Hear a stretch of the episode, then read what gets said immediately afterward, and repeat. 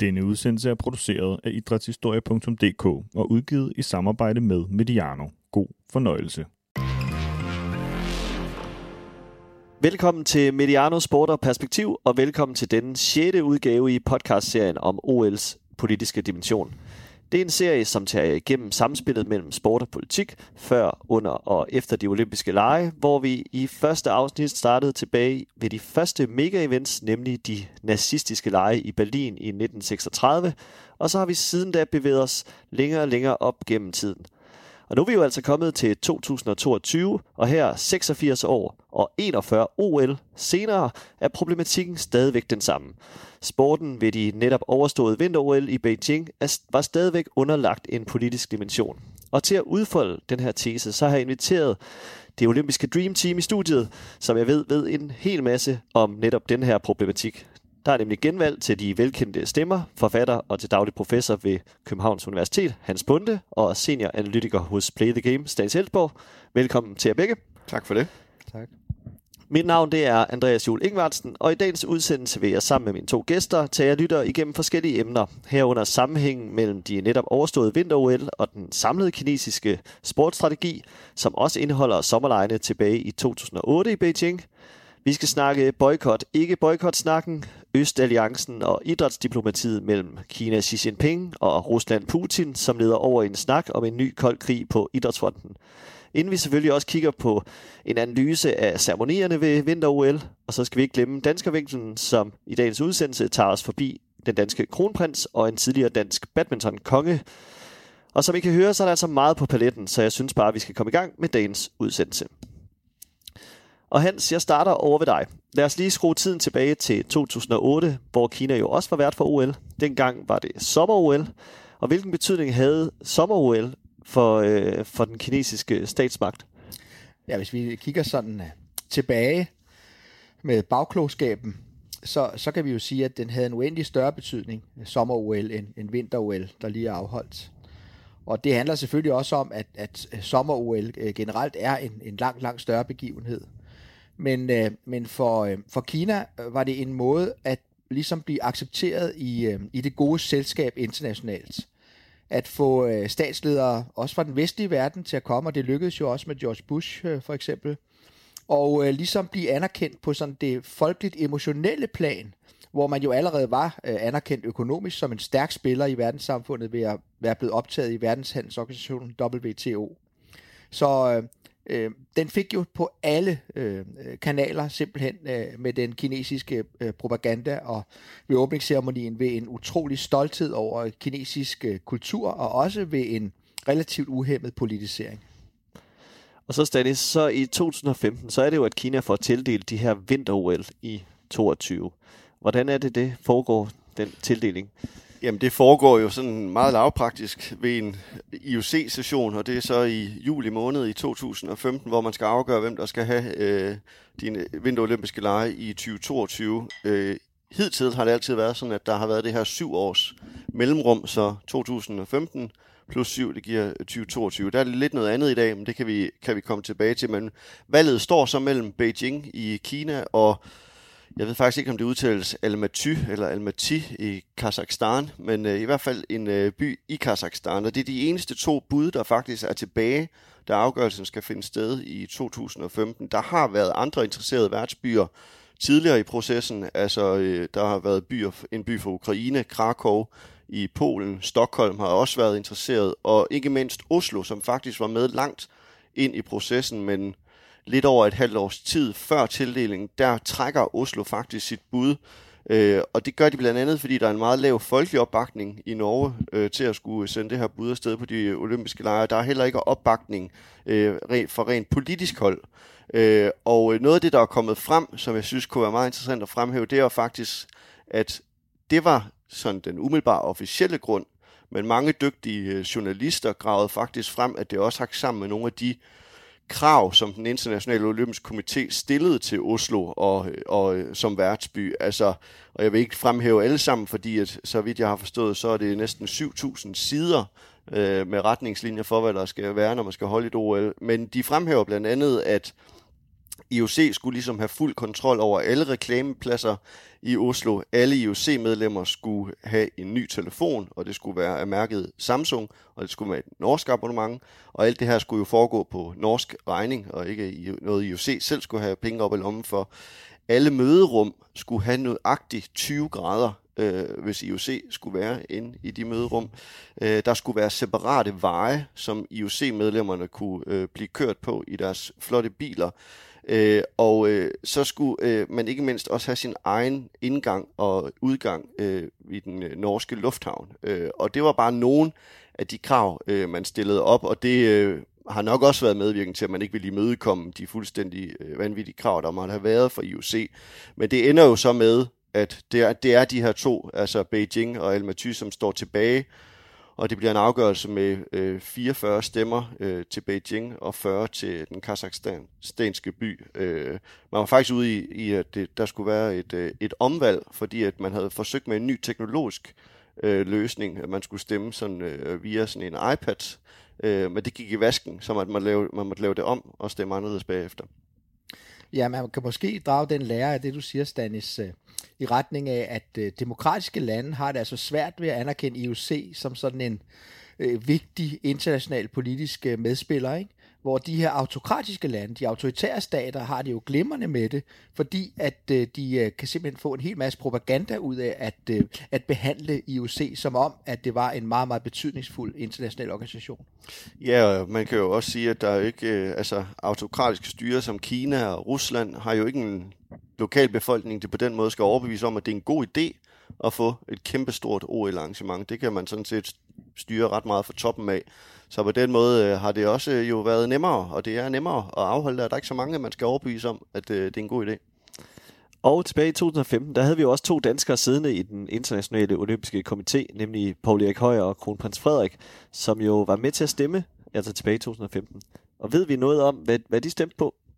Ja, jeg vil sige, det er faktisk en ret vigtig detalje, den måde du præsenterer det på, at det, det er danskere, der sidder i den internationale komité, for de er faktisk ikke repræsentanter for Danmark.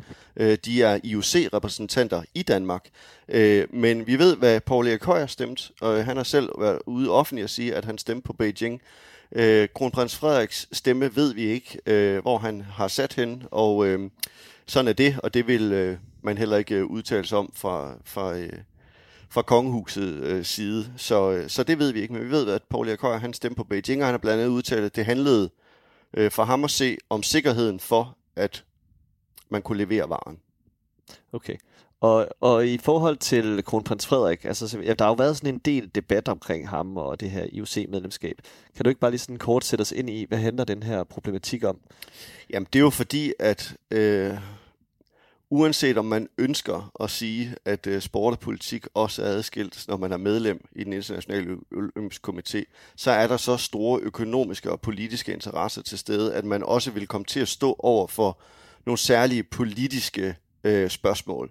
Og det er derfor, at der var mange kritikere, der jo frarådede ham til at træde ind i IOC. Øh, så vidt jeg husker, så gav også hans øh, egen mor sagde, at det var ikke en god idé. Øh, men han mente, han, øh, han kunne gøre en forskel på det, på det sportslige område, men det viser sig jo, når vi kigger tilbage nu. Han blev valgt ind i 2009, og øh, han trådte ud sidste år, i sidste sommer, øh, jeg tror det var juni eller juli måned 2021, at i den 12-årige periode har han jo stået over for nogle meget, meget vanskelige spørgsmål, og en balanceakt, som har været meget vanskelig for ham. Altså i særdeleshed i forhold til spørgsmålet om det russisk statsstyrede dopingprogram, hvor han jo faktisk kom til at ride øh, IOC's linje meget mere, end han red øh, den danske regerings linje i forhold til, hvad man skulle gøre i, over for Rusland. Øh, så kom han også lidt galt af sted ved OL øh, i London, måske lidt mindre galt af sted, men han kom øh, til at bakke op om, at IOC ikke ønskede, at atleterne skulle øh, ytre sig på sociale medier. Øh, og at øh, han sagde ligesom, at øh, udøverne måtte følge IOC's regelsæt. Øh, så han har været ude i nogle, nogle meget, meget vanskelige spørgsmål med det, og man indså nok ikke dengang for 11 år, at det var et... Øh, nogle store politiske slagsmål, man røg ind i. Altså, det er øh, stor politik, øh, når debatter det handler om for eksempel den russiske dopingdom. Men det blev altså Beijing, der fik øh, vinterlejene her. Og hvordan var omverdens reaktioner på, at Kina så får OL for anden gang i historien, og Beijing som den første by jo faktisk både er vært for et sommer- og et vinter-OL. Ja, man kan sige, at det, øh, der, vi, jeg ikke fik nævnt i budprocessen før, det var jo faktisk, at noget af det, der var øh, øh, altså særligt ved, at man valgte Beijing til et vinter det var jo, at klimaforholdene slet ikke er til, at der skal være et vinter Altså, det kræver jo altså bare sne, og det var der ikke, og det er der ikke på samme måde, som der var i den kazakhstanske øh, by. Så på den måde har man også været nødsaget til at øh, have en masse kunstig sne i forbindelse med, med de olympiske lege.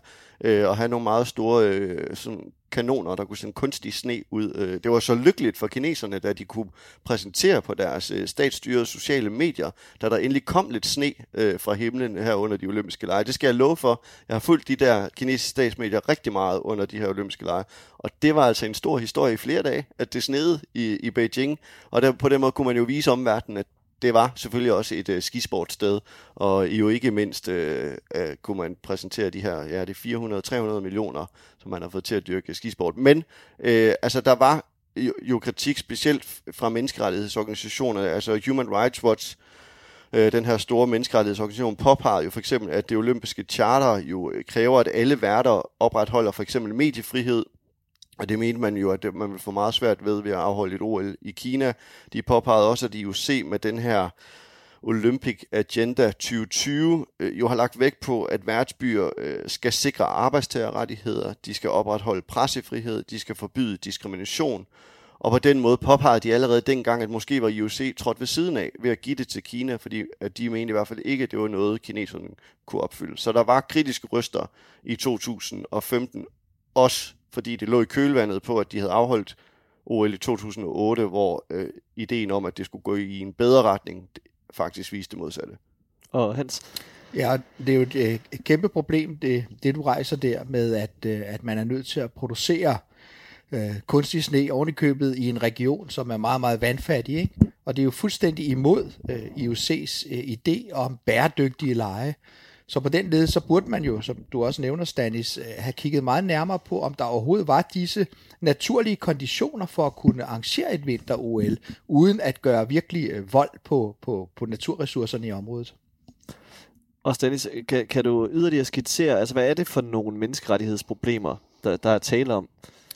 Ja, og nu altså, øh, der vil jeg godt lige øh, varedeklarere, at det, nu er det ikke, jeg render ikke rundt og undersøger menneskerettighedsproblemerne i Kina, og øh, jeg forholder mig til, hvad Amnesty International påpeger, altså, øh, og Human Rights Watch sådan set også for den sags skyld. Øh, og de fremhæver jo øh, i hvert fald i særdeleshed den her problematik omkring øh, de millioner af uigurer, og tibetanere, som øh, er blevet diskrimineret og forfulgt på grund af deres øh, kultur og, og religion. FN og andre organisationer har jo også igennem flere år beskrevet, hvordan at en million uigurer og andre muslimske mindretal er blevet placeret i de her såkaldte altså interneringslejre i sin øh, Jiang-provinsen. Altså øh, ja, ifølge Kina... Genopdragelseslejre. Ja, genopdragelseslejre. Ifølge Kina er det jo oprettet for at modvirke ekstremisme, øh, men altså der har jo været den ene rapport efter den anden. Sidste år var der en meget, meget stor rapport øh, udarbejdet af store internationale eksperter, som jo har vist, at der er meget, meget voldsomme overgreb på, på uigurerne i Xinjiang-provinsen. Det er den ene ting. Amnesty International påpeger jo også øh, behandlingen, øh, eller deres Kinas engagement i Hongkong, øh, øh, og hvordan øh, der er mange, der lever i frygt for at blive dømt lange fængselsstraffe, hvis man siger eller gør noget, som kunne blive opfattet som kritisk øh, i, i regeringen i Beijing. De beretter om advokater, der mister deres job, bliver fængslet, forsvinder sporløst, øh, hvis de hjælper personer, som er blevet behandlet forkert. Øh, der er journalister og menneskerettighedsforkæmper, som bliver tortureret, øh, dømt i uretfærdige retssager, nogle ligefrem udstillet som landsforrædere i medierne, fordi de afslører jo magtmisbrug i Kina, og de afslører undertrykkelse. Det vil man ikke finde sig i. Øh, så øh, bliver man øh, åbenbart ryddet af vejen ifølge Amnesty International. Og så en anden ting, jeg lige vil nævne, det er jo, at der har været enorm kritik af Kinas meget avancerede overvågningssystem, som jo er et af de systemer, der er med til at holde uigurerne i skak ude i Xinjiang-provinsen. Altså at man bruger kunstig intelligens til at overvåge lokalbefolkninger. Og det er nogle af de ting, for uden at der er manglende presse og ytringsfrihed generelt i Kina. Jamen netop de øh, ting, du skitserer her, Stanis, får jo flere lande til at reagere. Og, og hans flere øh, vestlige lande annoncerede nemlig før OL et såkaldt diplomatisk boykot herunder USA, Kanada, Australien, Storbritannien. Dan, øh, Danmarks udenrigsminister Jeppe Kofod, han stillede sig op på national tv og sagde, at Danmark ikke ville deltage øh, ved OL fra politisk hold og kaldte beslutningen en samlet afvejning. Men han vil altså ikke tage ordet boykot i sin mund. Altså, hvad ligger du i den her øh, måde, øh, Jeppe Kofod han stiller det op på, og kan du ikke også lige skitsere øh, sådan et diplomatisk boykot? Hvad, hvad handler det egentlig om? Jamen altså, jeg synes, det, det, det virker som om, man, man bare øh, giver en gammel øh, term et, et nyt liv. Altså, vi har jo hele tiden talt om politisk øh, boykot, øh, som netop betyder, at regeringsledere og diplomater øh, bliver hjemme. Kronprinser for vores til, øh, i vores tilfælde. Øh, Øh, nu kalder man så diplomatisk boykot. Jeg ved ikke, om det bliver lidt mere pænt og stuerent. Øh, øh, men, men, men det er i, i, i grunden det samme. Det er et, øh, et værktøj, man har haft i kassen i, i, i lang tid. Og det vi jo så ser nu her, det er jo, at, øh, at Danmark lægger sig lidt i, i, i ly af, af de større lande, altså ikke mindst USA. Det gør vi jo også militært i øjeblikket.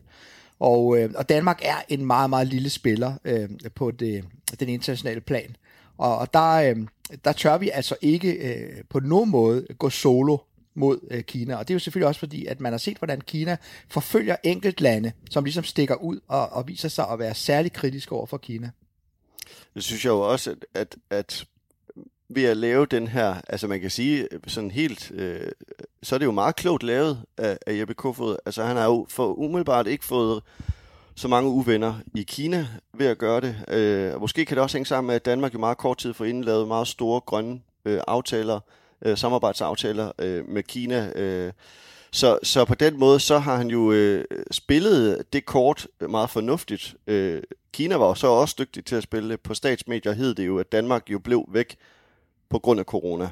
Altså det, man lagde det simpelthen ud som det stik modsat af, hvad amerikanerne havde gjort og sagde, det handler ikke om noget omkring et diplomatisk boykot, det er en corona-ting, der gør, at Danmark ikke deltager officielt. Ja, det var en smidig måde at gå til det på, fordi at øh, Kofod dermed jo også samtidig fik markeret, at der var ikke en kronprins eller, eller en regeringsleder, eller i hvert fald en, en minister til stede, som kunne spejle sig under nationens øh, parade, når, når atleterne hilser til statslederen. Og det var jo det, der fuldstændig faldt væk og, og, og, og gav en, en manglende glans til uh, de olympiske lege i Beijing under åbningsceremonien. Ja, fordi hvad, hvad er det for en betydning, det har, når vestens ledere bliver væk fra, Jamen, det er jo, fra det, er jo, det er jo selve anerkendelsen. Altså for mig se, er der en økonomisk anerkendelse af et land, øh, som, som en spiller. Vi kan jo se, at øh, for eksempel diskuteres der nu i den vestlige verden, at fryse øh, øh, Rusland ud af, øko, af det økonomiske samarbejde. Så det er utrolig vigtigt at være anerkendt som en stor øh, medspiller øh, på det økonomiske plan i verdenshandelsorganisationen for eksempel, at komme ind i en af de her G20, G12 og så videre organisationer. Men, øh, men der er altså også noget emotionelt. Der er det altså at blive betragtet som en del af det gode selskab, som en, en, en, en positiv bidrag yder til menneskeheden i dets nuværende forfatning. Og der er ikke noget bedre e, emotionelt rum end, end, end OL til at vinde den anerkendelse.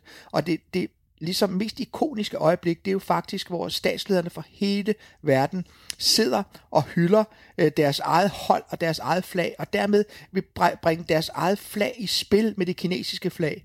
Fordi det olympiske flag og, det, altså, og verdensnationens flag er, er jo det fuldstændig overgribende. Så det er sådan set øh, det, at, at en forbrødring mellem landenes flag, de kommer til verdensnationen, og, og, og det er en, faktisk en form for flaghøjtidlighed, hvor der sker en anerkendelse af hinanden, men i høj grad også af verdensnationen.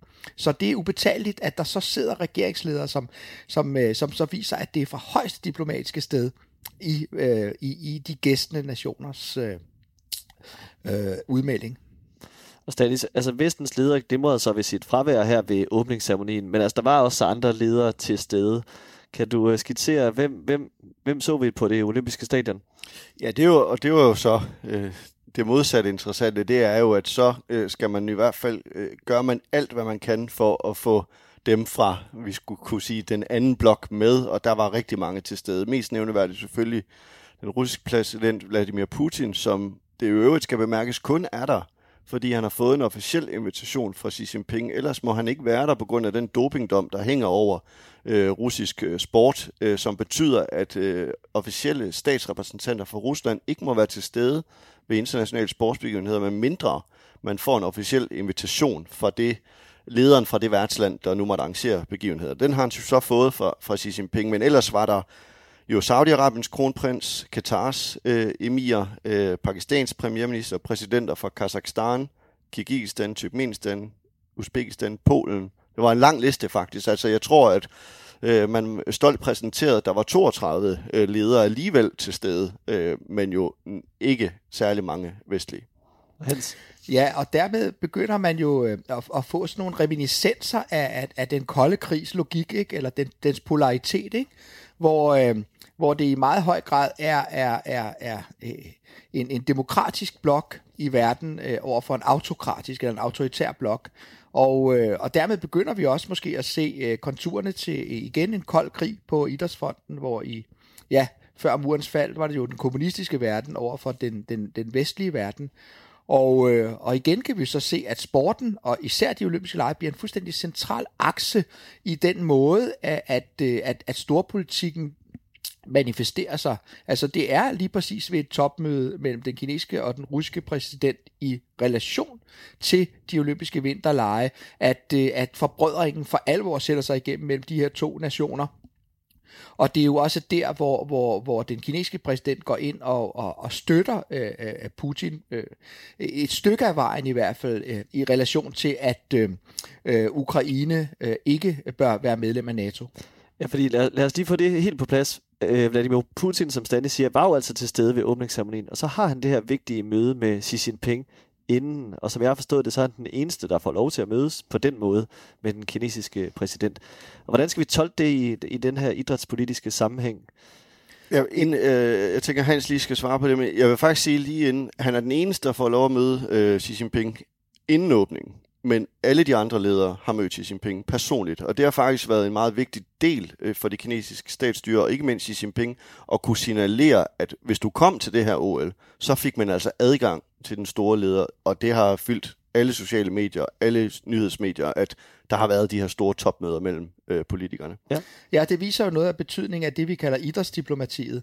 Altså øh, traditionelt, øh, hvis man er en meget traditionel politisk historiker, altså så vil man jo kigge på de officielle øh, topmøder mellem, mellem verdenslederne, men, men det fleksible ved, ved idrætten er, at her kan man mødes mere uformelt, og i en festlig ramme, hvor der ligesom, man har løsnet tøjlerne lidt, og man hygger sig, og man kan drille hinanden lidt med, hvor mange guldmedaljer har du fået? Øh, og, og, og, og det betyder, at man kan gå ligesom under radaren for det normale politisk-diplomatiske spil, øh, og, og dermed måske også forhandle mere, mere frit. Og det er jo, det er jo præcis der, hvor, hvor idrætsdiplomatiet øh, viser sig gang på gang under de store sportsbegivenheder. Verdenslederne er alligevel samlet. Øh, det er ikke noget officielt topmøde, og så kan man lave, ja, man kan faktisk også lave indimellem nogle, nogle ret øh, vidtgående øh, forhandlinger, og nogle gange ordentligt købet sammenbinde øh, supermarkedsinteresser, som vi så her i, i, i relation til Beijing-lejene. Ja, for det er ret interessant, hvad, hvad de to statssteder snakkede om inden. Øhm, nu snakker vi om noget, øh, en form for kold krig, men verden står jo også pt. på tasken til det modsatte, nemlig en reel varm krig. Og der er noget interessant i timingen her, fordi i 2008, der annekterede Rusland del af Georgien under sommerlejene i Beijing, som vi snakkede om tidligere.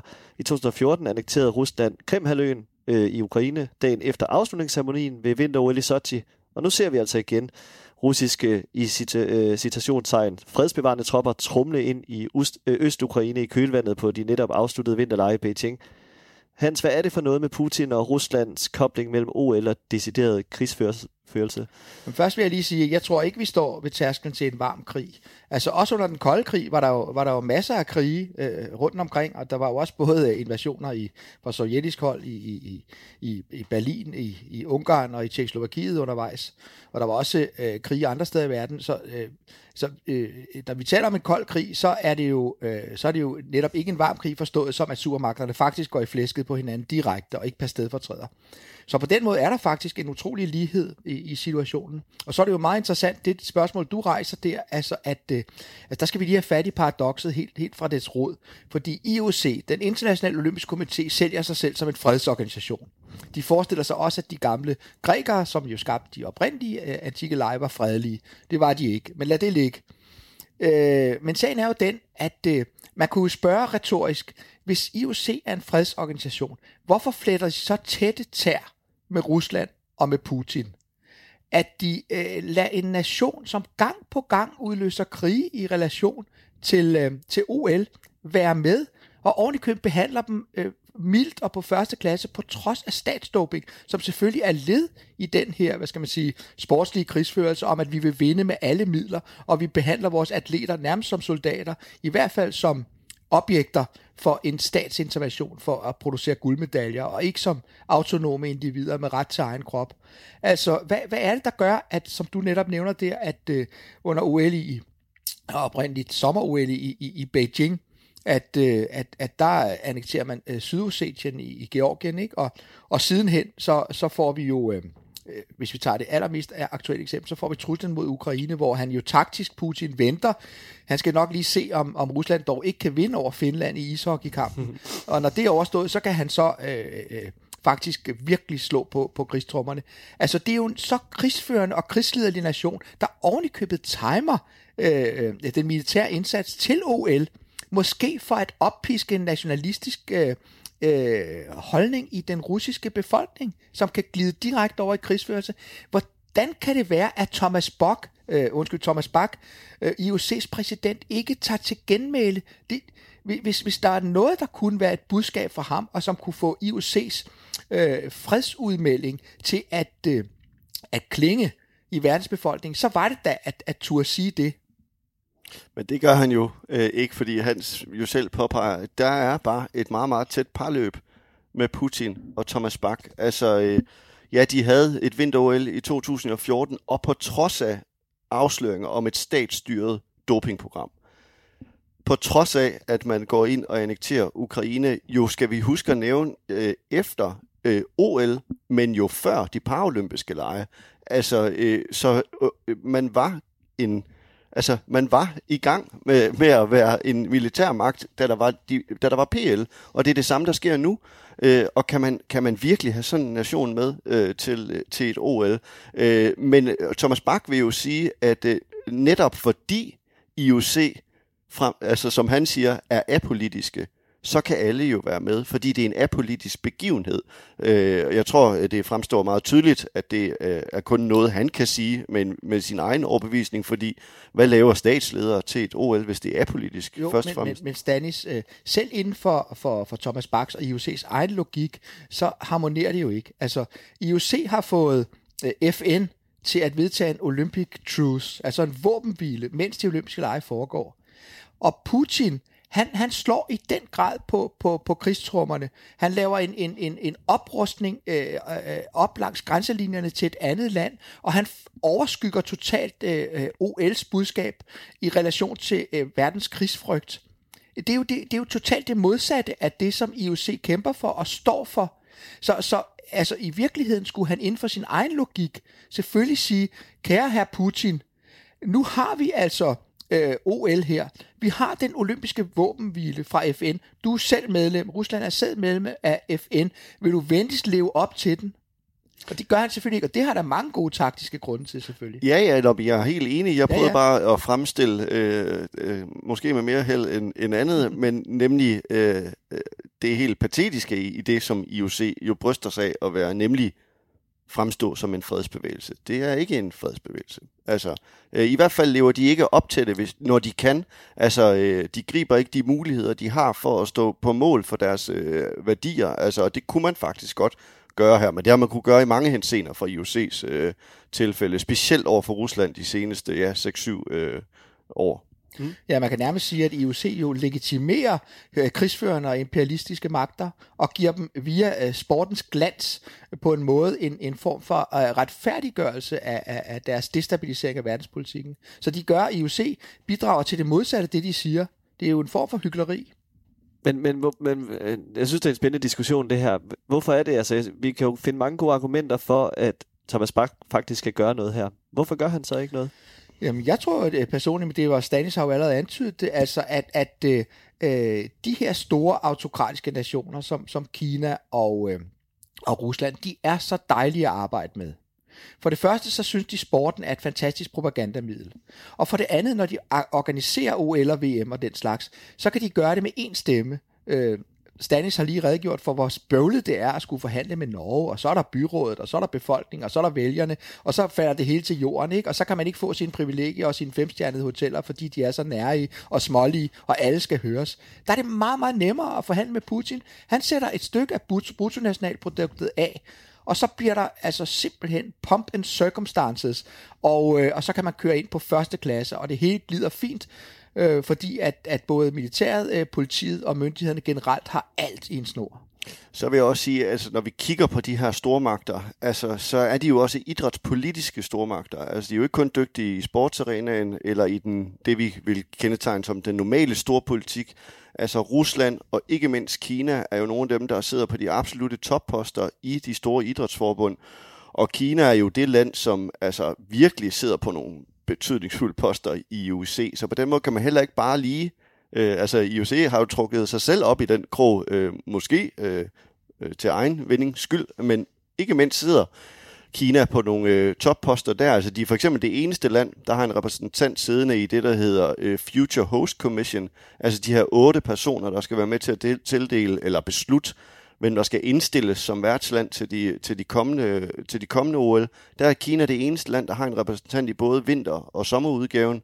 Der er en vicepræsident, de har høje poster i... Øh, i det internationale antidopingagentur, hvor IOC jo også har store øh, andele og, og styrer det. Så, øh, så man lægger sig ikke bare lige ud med dem. Jeg tror heller ikke, han ønsker det, øh, for den sags skyld. Altså, det er jo også deres guldæg, de olympiske lege, og man får nogle flotte begivenheder ved at give dem til Kina og, og Rusland.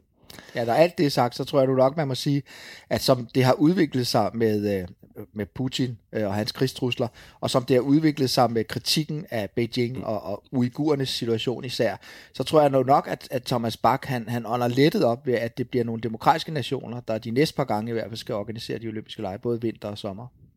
Vi vender lige tilbage til, til Rusland senere, når vi også skal snakke øh, doping. Men nu vender vi altså lige blikket mod noget andet vigtigt ved OL, nemlig åbningsceremonien. Det er jo noget, der også har fyldt meget i vores øh, serie her om, øh, om OL's politiske dimension. Og, øh, og Hans, øh, kan du ikke sådan lige til at starte med øh, bare lige genfortælle, hvorfor er det, at åbningsceremonien er så særlig vigtig for værtslandene i, for, i ved OL? Ja, altså vi har jo været inde på det der med, at, øh, at øh, OL øh, er, er, markerer jo en, en, en emotionel anerkendelse for verdenssamfundet, øh, hvor man øh, kan fejre sig selv øh, nationalt, og det gælder jo i allerhøjeste grad for værtsnationen. Værtsnationen får jo nærmest et par timers øh, øh, uhemmet øh, reklametid, øh, hvor, hvor man kan vise, hvorfor man er så vigtig, øh, og hvorfor at man er så øh, på mange måder øh, varm og humanistisk og positiv en nation. Og det er uanset den praksis, man faktisk har med i Kinas tilfælde, altså ud, øh, undertrykkelse af, af million store mindretal. Og, øh, og der er øh, åbningsceremonien har altså faktisk en form for liturgi, ligesom den katolske gudstjeneste. Ikke? Altså nogle momenter, man kan spille på. Noget af det er for eksempel, at man kan tage sine soldater ind ved flaghejsningen, øh, når, når, når, man, når man hejser flaget, så, så kan øh, i Kinas tilfælde, altså her ved OL i Beijing, i, i år. Øh, der kan de gå strækmarssoldaterne øh, osv. Man kan ligesom markere, øh, vi er stolte af vores her, folkets befrielses øh, her osv. Man kan også sende en lille advarssignal til udlandet, at de her fyre her, de er så synkroniseret, så dem skal I altså ikke komme i konflikt med. Så der er en hel masse øh, dybt politiserede øh, øh, dele af, af ritualerne, som ligesom styrker landet indad til og udad til os. Flagets øh, prominente holdning, øh, fokus på statslederen, statslederens åbningsord osv. Altså, og så kan man vise, og ovenikøbet øh, i lange kulturhistoriske sekvenser ens kæmpemæssige bidrag til menneskeheden, og til historien, og til opfindelserne osv. Når alt det er sagt, så må man så sige, hold da op, hvor var det en tam åbningsceremoni. Og der tror jeg faktisk, at kineserne har været utrolig øh, smarte, kunne man sige, men også tvunget af nødvendigheden. Fordi Kinas forsvar over for den her øh, vestlige diplomatiske boykot øh, af de olympiske lege, var jo, deres, altså Kinas modsvar var jo faktisk at sige, Vesten blander sport og politik. Hvis nu, at Kina havde lavet en åbningsceremoni, der var dybt politisk, ligesom den i 2008, den var ekstremt politisk. Øh, hvis man havde gjort det igen, så havde Vesten jo fået legitimitet i deres diplomatiske boykot. Hvorfor skulle de være med til at fejre et, et, et Kina, der peger på at være humanistisk, øh, øh inkluderende, øh, kosmopolitisk. Hvorfor skulle de være med til at fejre det? I stedet for så øh, øh, øh, gjorde man det meget, meget lidt politisk. Øh, og, og dermed kunne man ligesom sige, haha, hvorfor kan I ikke komme til det her? Sport og politik har jo ikke noget med hinanden at gøre. Ja, og Stanis, hvad, hvad, hvad var dine reaktioner, da du sad og så åbningsceremonien? Det var nok øh, indrømmelsen af, at øh, kineserne er dygtigere, end jeg er. Forstået på den måde, at med det brag, de lavede i 2008, og til med, at det var den samme øh, altså, øh, øh ja, anerkendte filmskaber, som stod for åbningsceremonien i 2008, og også skulle gøre det her i øh, 2022. Og at de i 2018 jo havde et 8 minutters langt indslag øh, i afslutningsceremonien ved OL i Pyeongchang, hvor man ligesom kunne få et billede af, hvad er det, Kina vil vise fire år senere den brugte de faktisk øh, endnu mere politisk, end de brugte åbningsceremonien. Så jeg var jo øh, øh, skuffet, øh, forstået sådan øh, i den forstand, at jeg troede, de igen vil udnytte den mulighed. Men måske er det faktisk også budskabet i sig selv, som Hans påpeger, et afdæmpet, selvsikkert Kina, som dæmpede øh, de sådan meget nationalistiske og politiske budskaber, som vi så i, i 2008. Og det var ikke den her pusten op, det her kæmpe show. Altså det er en sådan øh, rent visuelt vild åbningsceremoni i 2008. Altså, øh, der var det en tam omgang. Men du har, du har skrevet en længere artikel inde på Play the Games hjemmeside om det her, og der fremhæver du så, selvom det var en tam omgang, at vi altså også så Kinas sådan højteknologiske budskab under ceremonien. Hvordan så vi det?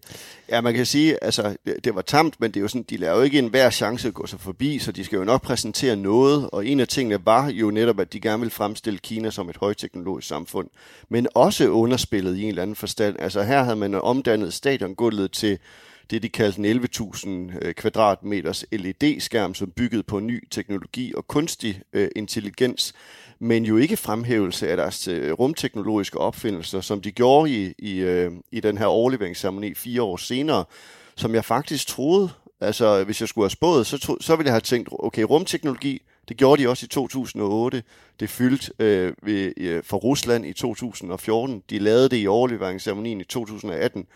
Det kunne man have fremvist som, øh, at se, vi er også med i den her arena. Altså apropos den kolde krig, som foregik i særdeleshed to sfære også ikke sportens område og, og rummet. Men, men der valgte man altså at, at gå en anden vej, og ville gerne fremstille sig som et højteknologisk samfund. Og det har man også gjort under OL generelt set. Altså journalister beretter jo om de her højhastighedstog, man har kunne tage mellem konkurrencevenues, øh, som jo så har for første gang har haft 5G internet ombord, livestreaming studier i et, i et øh, tog, der kører jamen jeg tror, at det er ikke 400 km i timen, de kan køre de tog. Øh, så på den måde har man præsenteret Kina som et højteknologisk samfund, og det var det her et symbol på, men det var afdæmpet, altså helt afklaret. Helt afgjort.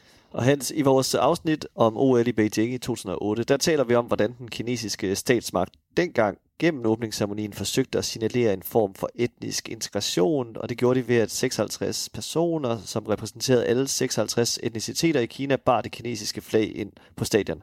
Vi ser noget lignende i åbningen her i 2022. Og hvad, hvad fortæller det dig, at den kinesiske statsmagt vælger at gøre det i en tid, hvor de jo altså får massiv kritik for deres behandling af minoriteter, uigurerne, tibetanerne? Jamen, jeg synes faktisk, det lige netop øh, den der sekvens med, med de der 56 forskellige etniciteter i Kina var relativt afdæmpet, ikke? Og det, dertil bidrager det jo også, at, at faklen jo slet ikke kom rundt i Kina på grund af corona. Den kørte jo bare rundt på de der sportsvenues omkring øh, OL.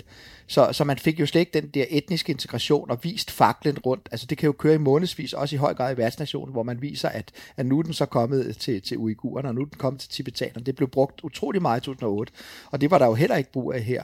Så, øh, så på den måde, så er det jo nogle, nogle afdæmpede lege, også, øh, også politisk så vi øh, nogle eksempler på, øh, at man prøvede at, øh, den her behandling af uigurerne, som ja, har fået meget ja, kritik. Så vi en, ja, en eller anden reaktion ja, på det? Det, det, det? Det er jo klart, at, at Kina øh, ville selvfølgelig benytte lejligheden til at, ligesom at vise, at her er plads til alle mindretal i Kina, ikke? Og, øh, og derfor fik man jo også en uigur, en uigurisk atlet til at, øh, at være med til at antænde den olympiske ild. Og, øh, og det er jo altså et, et, øh, et utroligt propagandatrik. Øh, altså når man tænker på, at en million uigurer er efter alt at dømme indspærret i de her genopdragelseslejre, og den der totale overvågning og nedlukning af det uiguriske samfund, at, at så er det jo faktisk at hælde salt i såret, at ligesom vil gøre som om, at her kan alle være med, og selvfølgelig har vi en uigur til at tænde faklen. Og det blev også meget stærkt uh, kritiseret, fordi i 2008 var der sådan set også en uigur med, og, øh, og der kunne uigurerne måske stadigvæk håbe på en gunstig udvikling øh, for deres folk. Men, men, men, men den, øh, enhver illusion er jo forsvundet nu, så han var jo rasende over, at det skete igen. Ja, man kan sige, at den her atlet, øh, altså som uigur, øh, forsvandt jo fuldstændig efter. Skulle jo sådan set have deltaget i nogle konkurrencer, men der var nogen, øh, slet ikke fik lov til at, at stille op i. Ingen, ingen medier kunne få fat i den her ene atlet ud af to, der fik lov til at skulle tænde den olympiske flamme. Så der, der var slet ikke adgang for, for medierne til hende. Hun, forsv- hun er fuldstændig forsvundet ud af mediebilledet, efter at øh, hun havde den her prestigefyldte øh, opgave. Ja, man kan jo også spørge ved sådan en åbningsceremoni, hvad der, hvad der ligesom mangler, havde han sagt. Ikke? Og der kan man sige, at, at Kina er jo blevet øh, øh utrolig kritiseret for, at en af deres øh, helt, helt absolut... Øh, øh, elite øh, tennis, kvindelige tennisspillere er jo kommet med voldtægtsanklager øh, mod en, en øh, kinesisk øh, toppolitiker. Og man har fra vestlig side, også fra IOC's side, jo øh, virkelig prøvet at, at ligesom få kontakt med hende, og fra IOC's side også prøvet at overbevise verdensoffentligheden om, at hun havde det godt. Ikke? Jeg spørger bare mig selv, hvorfor var hun ikke med for eksempel inden til at øh, rejse det olympiske flag? Det har vi set masser af gange, at atleter fra sommer-OL kan sagtens træde ind, eller fra, fra altså sommer øh, idrætsgren, kan sagtens træde ind og, og være en del af, af de olympiske lege ceremonielt. Det ville jo have, måske have været med til at, øh, at overbevise offentligheden om, at, at hun er der trods alt i live, havde jeg sagt, og, og hun, øh, hun, hun, hun, hun kan da i hvert fald øh, øh, træde ind på en scene selv. Altså hun er ikke bare bag en skærm, hvor der muligvis står nogen lige ved siden af med, øh, med, med tvangsmidler over for hende. Og Stanis, vi snakker lidt om den her antændelse af den olympiske flamme, og her prøvede Kina jo også at sende et andet politisk budskab. Hvad drejede det, drejede det sig om? Ja, ja, det vil Kina i hvert fald gerne fortælle offentligheden, at øh, den her olympiske flamme, som jo er et meget ventet øh, sekvens ved åbningsceremonien, øh, og, og øh, hvis man kan huske at se billeder af, hvordan den så ud ved vinter i Sochi, hvor det var en kæmpestor kultron ude foran det olympiske stadion, en stor flamme, der brændte, så havde man fra kinesisk side vandt her øh, det, de kaldte en lille mikroflamme, fordi det faktisk bare blev faklen, som var den olympiske ild, som skulle brænde under OL. Og det mente kineserne så var deres øh, billede på, at de tog klimakampen alvorligt. Altså at øh, de gik ind for at skulle nedbringe CO2 øh, øh, udledninger, og, og at, at de ligesom også ville sige, i hvert fald ifølge både øh, ham, der stod for åbningsceremonien, at det er Kina, der også kommer til at have løsningerne på klimaudfordringer. Og det kan meget vel være, altså deres øh, teknologiske engagement i det er jo, er jo ret stigende. De vil gerne være dem, der står for de teknologiske opfindelser og eksport af teknologi, øh, teknologi og ikke så meget skal importere det. Så det er jo en stor del af deres øh, 2025-plan Made in China. Men altså med i det, vi har snakket om, Kinas opblomstring som stormagt, hører jo også til, at de er et af de mest CO2-udledende lande i verden.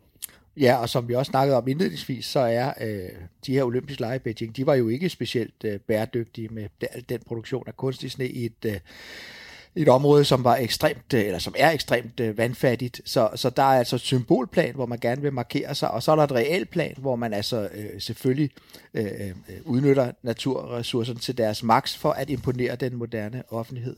Ja, det er noget med, at der er flere millioner øh, i Beijing lige nu, der mangler vand. Nå, samtidig ja, ja. med, at, øh, ja. at, at vi så uh, alt den kunstige sne her. Ikke? Ja. Stanis, det overordnede budskab for åbningsceremonien, det var den her One World, One Family. Altså det, jeg ved, at det er et budskab, du ikke helt køber ind på.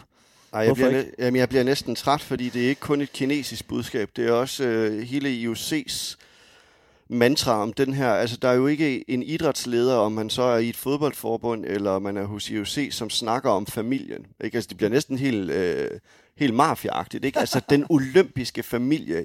Det kan man høre Thomas Bach, præsident for den internationale olympiske komité, sige gentagende gange. Og det var så også det, Kina vil prøve at, at smøre omverdenen med. Ikke? Altså, det var en verden, en familie. Altså, at man som den her samlende stormagt skulle samle hele, hele verdens befolkninger om de fælles udfordringer, man står over på.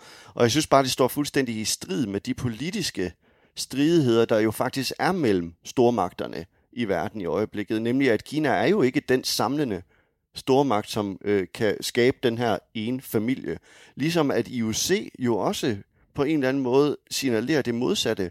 Jeg ved ikke, hvor meget de samler folk i verden, øh, men det vil man gerne, den her en familie. Det er Thomas Bachs øh, yndlingsfrase, øh, det er, at den olympiske øh, familie, og man det, der ligger i det, som man skal huske, det er, at ja, i en familie, der klarer man jo nemlig problemerne i familien. Det skal overhovedet ikke hænges til tørre ude i offentligheden. Og derfor så klinger det så hul, når Thomas Bak og, og Kina bruger de ord. Hans? Ja, nu har vi brugt rigtig meget tid på at, at kritisere politisering af de olympiske lege, men altså hvis vi et øjeblik hæver os fuldstændig op i helikopteren, så kan man måske sige, at i en, en, i en verden med, med stadig stærkere konfrontationer mellem øh, stormagterne, også militærtrusler, øh, så kan sporten og, og, og de her mega-events øh, måske alligevel også medvirke til, at man får fredelige måder at udleve den her øh, aggression på, og kan mødes under trods alt festlige øh, former omkring det, der åbenbart er menneskets store mål, nemlig at bevæge sig hurtigere, højere, stærkere, og dermed komme ind i en accelererende, øh, ja, faktisk beherskelse af vores øh, viden og vores teknologi. Øhm, så, så på den led, øh, så kan man sige, at det vi drøfter her er jo sådan set ikke, at efter min mening i hvert fald, at OL og VM og den slags øh, i sig selv er en ond øh, og, og, en, og en, en, en propagandistisk øh, natur. Det vi taler om, det er, at noget, der på en måde kunne være en smuk og god idé, og indimellem faktisk også er det, og, og faktisk er en fredelig udveksling af... Øh, øh, af det, der ellers kunne blive til fjendtlighed. En, en konstruktiv udlevering af noget, der kunne blive til noget destruktivt. At det indimellem bliver, bliver, øh, bliver perverteret, og, og, øh, og, øh, og hvad skal man sige, at den øh, politisering, som værtsnationen naturligt har ret til, øh, kan, kan, kan blive, blive drevet til øh, en, en, en, altså faktisk til fare for verdensfreden, ikke? Som, som vi ser i Putins tilfælde. Ja, og øh, jeg vil jo så sige, at, at øh, Thomas Bach altså, siger jo i sin tale, at IOC's mission, altså under åbningsceremonien, det er, at øh, altså missionen for de olympiske lege, det er at bringe folk sammen. Ikke? Man skal bygge man skal bygge broer, tror jeg han siger, aldrig opføre mure. Jeg ved ikke, om den mur, han henviser til, og det var den kinesiske mur, men det er i hvert fald, man skal ikke opføre øh, mure, og fordi at man vil forene menneskeheden i al vores mangfoldighed. Jeg synes bare, at IOC øh, jo taler på et bagtæppe, man ikke vil anerkende. Altså de menneske, altså overholdelse af menneskerettigheder, der burde finde sted og ligge til grund for, at man kunne mødes og samles i verden. I tale sættes jo overhovedet ikke af IOC. Tværtimod, så giver man gang på gang øh, faklen til lande, som krænker menneskerettigheder i sportens verden. Og, og var der nogle andre politiske budskaber i ceremonien, som, som I også vil, øh, vil fremhæve? Vi har jo tidligere snakket om forskellige versioner, og alt efter, hvor i verden man så den. Hans? Ja, der, der var jo det der med, at, at der var faktisk en, en, ukrainsk atlet, som, som uh, i, i relation til sin deltagelse hæve en papirlap frem, hvor han, hvor han plæderede for, for fred. Øh, det tror jeg da fanden, fordi han må da være bange for, at hans egen familie bliver udryddet, mens han er dernede, eller at han skal komme hjem til et land i ruiner, eller i hvert fald i krig. Så det var da en meget ærlig øh, udmelding, og han gjorde ikke andet. Han, han bekræftede jo virkelig IOC's eget budskab om fred i verden, ikke? men det skulle han jo ikke gøre. Han fik jo en, øh, med, med det samme en påmelding om ikke at gøre det igen. Han gjorde det heller ikke igen. Men, men, men på den led kan man sige, at øh, IOC er jo bange for deres egen skygge. Altså, de, de plæderer for fred, men, men de lukker øh, freds, øh, krigsstifter ind, og når der er atleter, der bakker op om deres budskab, så lukker de dem ned. Så det er jo et, et, et totalt paranoid øh, og, og, og på mange måder hyklerisk organisation, vi har med at gøre. Hvad med under, under åbningsceremonien, Stanis? Jamen, du, der, ja, der var det her med, med forskellige øh, versioner, altså, øh, og jeg skal jo sige, jeg har ikke, øh, altså der har ligesom været tre versioner, fordi øh, amerikanerne har også haft nogle tv-rettigheder, så man har haft et tv-signal derover. Der har været det øh, olympiske øh, broadcasting-system, som har haft et signal, som er det, øh, jeg, jeg kunne forstå, man har vist på, på TV2 og DR. Og så har Kinas stats-TV også haft rettigheder. Øh, der har vi i tidligere afsnit påpeget nogle meget, meget væsentlige forskelle i de forskellige øh, øh udgaver af, af, af, altså de forskellige tv-versioner. Det var ikke så markant her, men der var alligevel i den kinesiske version under Taiwans indmars, der viste man så øh, Xi Jinping øh, endnu en gang og filmede på ham, inden man så igen filmede ned på øh, de taiwanesiske atleter. Øh, og han blev også vist under Hongkong. Det gjorde han så også i den internationale version, men det er jo et, et billede på de geopolitiske ambitioner, som det kinesiske statsstyre styre har. Det var i øvrigt samme billede, vi så ved, øh, ved OL i 2008, så det var selvfølgelig også et politisk budskab, øh, og der kan man så sige, at det, man ville nok ikke teste øh, omverdenen så meget ved også at vise ham under, under Taiwan øh, i den internationale version. Og han så ligesom til øh, OL i Tokyo, så så vi jo også en anden form for øh, ligestilling mellem kønnene. For hver nation kommer jo ind med to fanebærere nu. Øh, og sådan var det også i Beijing. Både en mand og en, og en, og en kvinde, som, øh, som bare fanen. Hvad ser du det som et, øh, et symbol på? Jo, men altså, øh, det, det er jo interessant, at IOC jo stadigvæk fastholder mantraet om, at man må ikke blande øh, sport og politik, men, men de kører jo en, en, en, en kønspolitik, som sådan set er en af de mest radikale i verden. Og, øh, og det er jo ikke for at sige, at det er forkert, det de gør. Jeg siger bare, at det er politisk selvfølgelig. Altså selve øh, IOC's idé er jo hurtigere, højere, stærkere. Og, øh, og dermed så, så øh, er, har, har IOC jo øh, traditionelt været det sted, hvor de hurtigere og højeste og stærkeste har kunnet konkurrere med hinanden. Ikke? Og der har man altså så efterhånden lukket en særgruppe ind, og det er så kvinderne. Og man har gjort det ovenikøbet ud fra en 50-50 repræsentationstanke, hvor forestillingen er, at kvinder skal øh, optræde præcis øh, i samtlige de discipliner og vægtklasser, som mænd gør, uanset om det så også er vægtløftning og brydning og boksning. Og dermed kan man sige, at IOC jo faktisk går ind og også influerer på den moderne kønspolitik og giver den en drejning. Hvis man så et øjeblik igen går op i lidt i helikopteren og kigger ned, så kan man så sige, jamen det er jo så en, en forestilling om, at det som, som mænd traditionelt har skabt ud fra deres fysiologi omkring at nå det hurtigere og højere og stærkere og den her grænsesprængning, at det så også bliver idealet for kvinder, at, øh, at, at markere sig på det her område i nøjagtig samme proportion som mænd. Og det er jo en interessant kønspolitisk tanke, og bliver også utrolig spændende at følge. Og som om det ikke er nok, så er den her øh, 50-50 tanke, den er fuldstændig gennemført, forstået på den måde, at under åbningsceremonien, så har vi en kvindelig og en mandlig øh, fanebær, og vi har en kvindelig og mandlig øh, edsaflægger. Og, øh, og det er så man ikke nok. Nej, nu laver man flere og flere mix-discipliner, både ved sommer- og vinter-OL, øh, sådan så, at, øh, at, at flere og flere discipliner har man altså både kvinder og mænd, og typisk konkurrerer de jo ikke mod hinanden, altså kvinder konkurrerer ikke mod mænd, men inden for den kategori kæmper kvinderne så mod kvinder, og mændene mod mænd, så det er stadigvæk baseret på en kønsopdeling, men, men, men en stadig tættere 50-50 formation, hvor selve gruppen altså består af kvinder og mænd. Så det er jo en utrolig øh, spændende kønspolitisk udvikling, som IOC øh, har gang i, og øh, den vil vi følge nøje. Mm. Noget andet, som øh, vi også fulgte nøje efter OL i Tokyo, det var jo øh, den her øh, stigende atletaktivisme, og du kom med et eksempel før øh, med en ukrainsk øh, deltager, Hans, men stadig så vi, noget, så vi lige så meget atletaktivisme under Beijing-lejene, som vi gjorde sidste år i Tokyo. Nej, Altså, vi så ikke ret meget mere end, end det, som, som Hans han nævnte. Vi har set noget, når, efter nogle atleter er kommet hjem, altså hvor man har ytret sig øh, om, at man ikke synes, at OL skulle have fundet sted i, i Kina. Så, så vi så ikke sådan på den måde nogen, der øh, rakt hånden øh, knyttet i vejret, eller på den måde ytrede sig. Og det øh, har der nok været flere øh, årsager til. Altså blandt andet jo, at man at det foregår i Kina, og øh, man skal huske på, at IOC arbejder jo inden for det olympiske charter, et regelsæt, men man arbejder jo altså også inden for national lovgivning, og øh, det kan jo også være en ting, IOC skulle, skulle tage at kigge på, altså den lovgivning, øh, som landet har, går det, er den i virkeligheden mere vidtgående end det olympiske charter, man gerne vil stå inden for, fordi der er jo ingen tvivl om, at ytringsfrihed øh, og har øh, hårdere vilkår i Kina, end det har nogle andre steder øh, i, i vores del af verden, og på den måde så øh, kom kineserne jo også med, hvad vi godt kan sige, øh, i hvert fald, øh, hvis ikke en direkte, så en let skjult øh, trussel om, at øh, man skulle altså huske, når man var her i Kina, så overholdt man altså national lovgivning, og det sagde øh, de kinesiske øh, organisationskomité for, for Beijing-lejrene, faktisk inden at atleterne de ankom til Kina, og det tror jeg godt kunne have skræmt nogen fra og, og ville, ville sige noget, hvis man havde haft lyst til det. Havde du en kommentar til det, Hans? Øh, jeg havde en lille krølle på, at, at, at den her politisering af idrætten, den fortsætter jo. Altså nu, nu er vinter slut, men vi har jo hæftet os meget ved Ruslands politisering af den internationale sport. Ikke? Og øh, nu øh, skal øh, Champions League-finalen jo faktisk holdes øh, på, øh, øh på stadion i St. Petersborg, ovenikøbet Gazprom øh, stadion, og som bekendt er det her russiske gasselskab jo meget involveret i, i, i Putins øh, politik og i gasledninger til Europa og så videre, som vi nu bliver afhængige af, som han nu presser os på.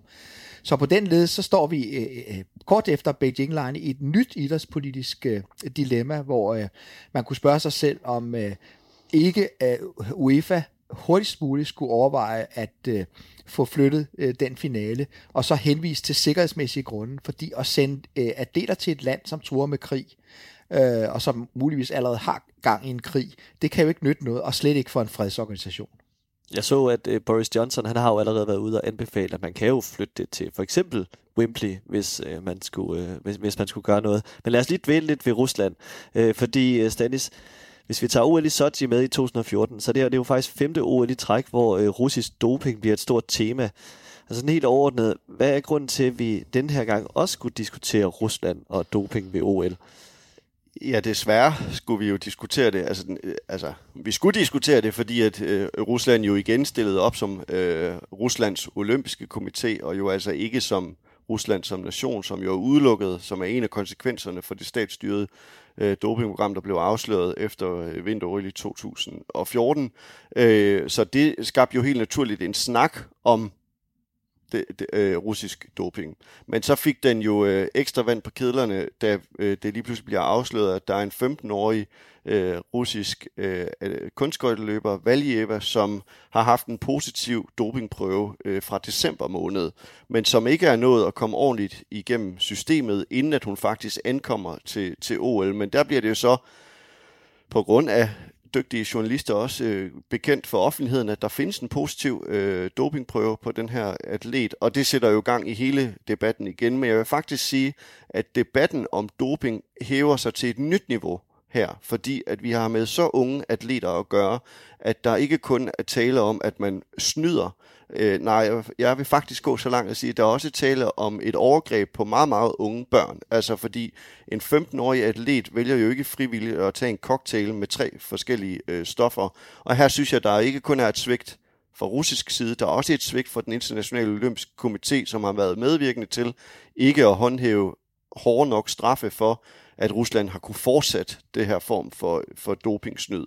Øh, og når vi så øh, deroveni ligger, hvor elendigt de håndterer sagen under de her olympiske lege, altså det er jo, det, ja, det har været, jeg synes faktisk, det har været en af de, de øh, grældeste sager, fordi at vi netop har med, med et ungt, øh, ungt barn at gøre, og det, jeg synes, øh, IOC, som jo så Thomas Bach siger på officielt pressemøde, at øh, han håber nu, at der er nogen, der vil øh, støtte op om den her len og tage sig af hende, når hun kommer tilbage til Rusland og bakke hende op og hjælpe hende.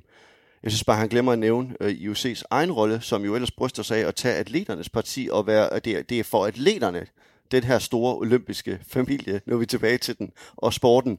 Øh, så jeg synes, IOC også øh, har svigtet, for uden at øh, resten af antidopingsystemet heller ikke har håndteret den russiske sag særlig godt. Ja, hvad tænker du, Hans, efterhånden om hele den her dopingskandale, som Rusland har været centrum for ja, siden OL i Sochi i 2014? Jamen, jeg synes jo, det er skandaløst, at man afslører et land i statsdoping.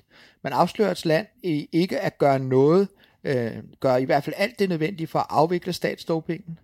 Og øh, på trods af det, så lader man landet alligevel stille op. Man giver det bare et andet navn, og ovenikøbet kan dets øh, præsident, som Stanis nævne, øh, øh komme på grund af en privat invitation, på trods af, at han også burde være boykottet.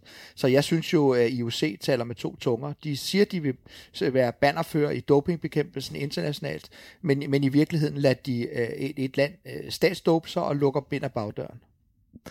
Og for øh, nu, nu begynder vi at til at øh, runde den her udsendelse af. Øh, hvis vi skal lave en anden form for ring i vores serie her, så nå, i optakten her til de olympiske lege i, i Beijing, så har der jo i flere medier og sådan meget overraskende været meget snak, snak om det historiske. Der har været henvisninger tilbage til OL i 36. Hans, hvad tænker du om sådan en kobling? Altså, er vi vidne til noget af det samme, eller var vi vidne til noget af det samme, som vi var under Hitlers leje tilbage i 36? Jamen, det er klart, at, at øh, Hitler, Hitler, han sagt, og nazisterne sætter den, den standard, som stadig gælder i dag, nemlig at de olympiske lege skal være en mega-event og skal være en, øh, en, en, en politiseret gevinst for værtsnationen. Det, det er første gang, det sker for alvor i 1936, og det er jo så blevet, blevet gentaget øh, lige siden. Men hvis jeg skal sige, hvad min lærer af alt det, vi har snakket om her, øh, og, og OL i Beijing er, øh, så er det, at hvis, hvis man virkelig vil ramme en værtsstation på dets livsnerve, så skal man ikke bare lave en diplomatisk boykot. Jeg er faktisk enig i dem, at der skal være meget, meget gode grunde til at lave en sportslig boykot.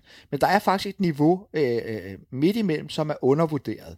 Og det er åbningsceremonien og afslutningsceremonien. Traditionelt er det faktisk det, som værtsnationen ser hen imod som den helt store propaganda, fortættede propagandanation, øh, gevinst. Det er det sekund, hvor man kommer ud til milliarder af mennesker på hele kloden og kan fortælle om sit lands øh, glorværdighed. Og øh, hvis man boykottede den, og hvis man heller ikke gav den legitimitet, der gik i, at man gik ind under sin egen fane med atleterne og eventuelt øh, spejlede sig i en, en, øh, en statsleder, øh, øh så falder en utrolig meget del af, af, af propagandaen bort, for, og den gevinst, som værtsnationen normalt får, vil falde bort. Så jeg synes, det skulle være det næste i værktøjskassen, man tager frem. Men man skal bare huske på, at grunden til, at det nok ikke kommer til at ske, det er, og nu er vi også lidt inde i hyggeleriet, at det her vil jo gøre ondt på Danmark. Det vil gøre ondt på den danske presse, den danske nationalfølelse og de danske sportsfolk. Fordi det er jo også det er jo en gensidig gevinst. Det er jo lige præcis det, at vi føler, at vi er selv en verdensnation. Vi er selv verdens navle et kort øjeblik. Der er en milliard mennesker, der kigger på vores flag og vores ypperligste ungdomsrepræsentanter. Det vil gøre rigtig, rigtig ondt. Men øh, der er jo ikke noget, der ikke gør ondt, hvis det skal gøre godt, han sagt. Og hvis man ikke er villig til at betale en pris, og det alt sammen skal være gratis, så er man jo ikke en rigtig menneskerettighedsforkæmper. Jeg vil også godt lige sige, at, at vi hørte jo faktisk Danmarks Idrætsforbund, altså man kan sige, i, i Danmark, altså nu følger vi Play the Game, er, er jo sådan set også øh, meget internationalt orienteret, men i Danmark er øh, debatniveauet, eller i hvert fald debatmængden, meget mere massiv omkring det her forholdet mellem sport og politik, og det har fået et nykker over øh, de sidste mange år, at der sket meget i, i, i forhold til debatten. Men vi hørte jo faktisk Danmarks Idrætsforbund sige forud for vinter i Beijing, at de vil gøre øh, alt, hvad de kunne for ikke at indgå i Kinas politisering af de olympiske lege. Og der er jeg faktisk på linje med hans. Hvorfor så ikke tage det stærkeste våben væk fra dem, eller i hvert fald øh, kaste uler i mosen i forhold til det, fordi at hvis der er noget sted, de ønsker at politisere, og det har han skitseret glimrende, så er det jo netop åbnings- og afslutningsceremonien. Og hvorfor har man ikke trukket det kort? Jamen det har man ikke, fordi som vi hører ved de her OL, atleterne synes, det er noget af det mest fantastiske at være med til, og det er noget af det, de ser frem til, og de vil nærmest gå på kompromis med sportslig forberedelse for at deltage i åbningsceremonien. Ja, en ting er atleterne, en anden ting er så pressen jo, og i det hele taget, hele den danske nationale interesse i et OL Øh, øh, handler jo i utrolig meget høj grad i den der spejling i nationernes inter, øh, parade, når Danmark kommer ind. Men jeg vil godt sige, at der er også en anden faktor, der bremser, at man kunne lave en boykot på det område, og det er så IOC selv. For IOC selv ved godt, at øh, værtsnationer vil, vil overveje to gange, om de gider investere milliarder af dollars i øh, et OL, hvis de ikke kan få nogen til at vise sig ved åbningsceremonien, og den kollapser sådan set, at den bliver værdiløs. Og derfor så vi jo her sidste gang, at Taiwan jo faktisk truet mm. med af gode grunde overfor det store Kinas øh, imperialistiske aspirationer overfor Taiwan, så, så, øh, så truede de med ikke at deltage i åbningsceremonien, og der blev de banket på plads af IOC. Ja. Så det bliver et kæmpe slagsmål, men der er ikke noget, der er gratis her i verden, hvis vi mener det der med, at vi vil kæmpe for menneskerettighederne, og vi ikke vil indgå i propaganda, så er det her det helt rigtige sted at sætte ind. Og det er rigtigt, hvad han siger. Og den der... Øh den der trussel har IOC faktisk fremført flere gange. Lige så snart der er nogen, der har luftet ideen om, at man blev ikke for åbningsceremonien, så har de fået at vide, at det, det gør man. Altså det deltager øh, man til. Og så skal man jo huske på, at for dansk regi er Danmark jo også en national olympisk komité.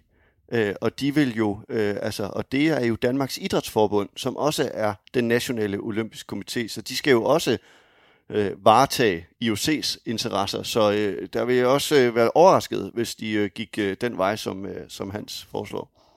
Men nu har vi været, vi har jo snakket om Beijing i 2008, vi har snakket om Sochi i 2014, nu er vi så tilbage i Beijing. Øh, hvordan, Stanis, øh, ser det egentlig ud med OL, når i den fremtid, vi går ind i nu? Er det stadigvæk øh, de her sådan lidt tvivlsomme øh, regimer, der, øh, Nej, det er jo en flot demokratisk øh, kalender, vi skal til at gå ind i, øh, kan man sige, fra, fra øh, OL side. Altså sommer-OL, hvis vi skal tage dem, altså det bliver jo i Paris i 2024, så bliver det øh, Los Angeles i 2028, og så bliver det Brisbane i 2032. Øh, jeg synes, der ligger et øh, lag inde i det her med OL, som faktisk øh, går i en modsat rettet vej end demokratiet, nemlig tildelingen af værtskaber. Nu er de blevet tildelt til noget. Øh, Øh, og det er jo rigtig glædeligt for den internationale olympiske komité, og Thomas Bach, jeg ved ikke, hvor længe, han, øh, han bliver nok ikke siddende øh, for evigt, vil jo kunne sige, at en del af hans arv, det var faktisk at bringe OL tilbage til de demokratisk sindede øh, nationer.